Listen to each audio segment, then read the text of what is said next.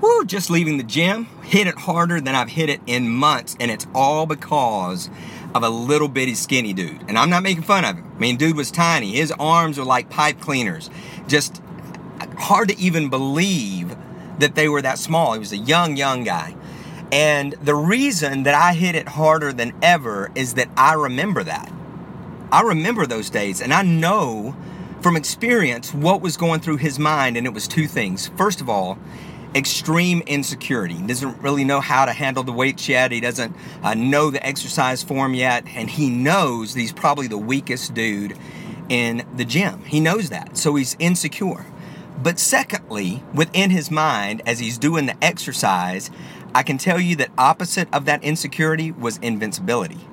Because with each rep, what was happening in his mind was that he was growing that his biceps were getting larger, that he was becoming that thing that he envisioned.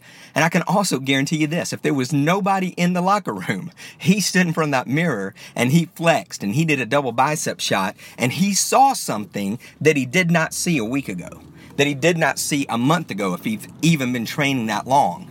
And even possibly something that he did not even see prior to the workout insecurity, invincibility.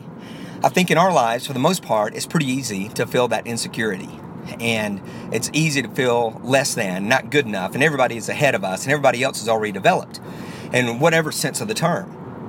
On the opposite side, the invincibility is usually the dream that we begin with we see ourselves accomplishing this thing and we're excited about it. And we launch out of the gates with the feeling of invincibility, but we hit some roadblocks and we hit some snags and we look in the mirror and we flex and it's not what we thought it was going to be. Our income isn't what we dreamed of. The business isn't going the way that we thought it would. We're not running as fast as we thought we could.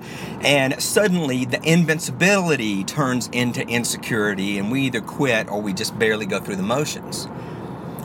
What I want you to do is probably what that little kid did, and what certainly I did in my early days of the gym, was to celebrate even the small adjustments to look in the mirror and see that change, to see that shift, even if it's momentary, to think back a, a, month before, and even the small, the minuscule, the tiny gains that you've made, and celebrate that and feel that invincibility and allow it to fuel you going forward. Insecurity is probably going to be part of our lives for, from now on. I'd love to say that we're all going to live with this tremendous confidence, but it's pretty tough because we live in the age of comparison and critique.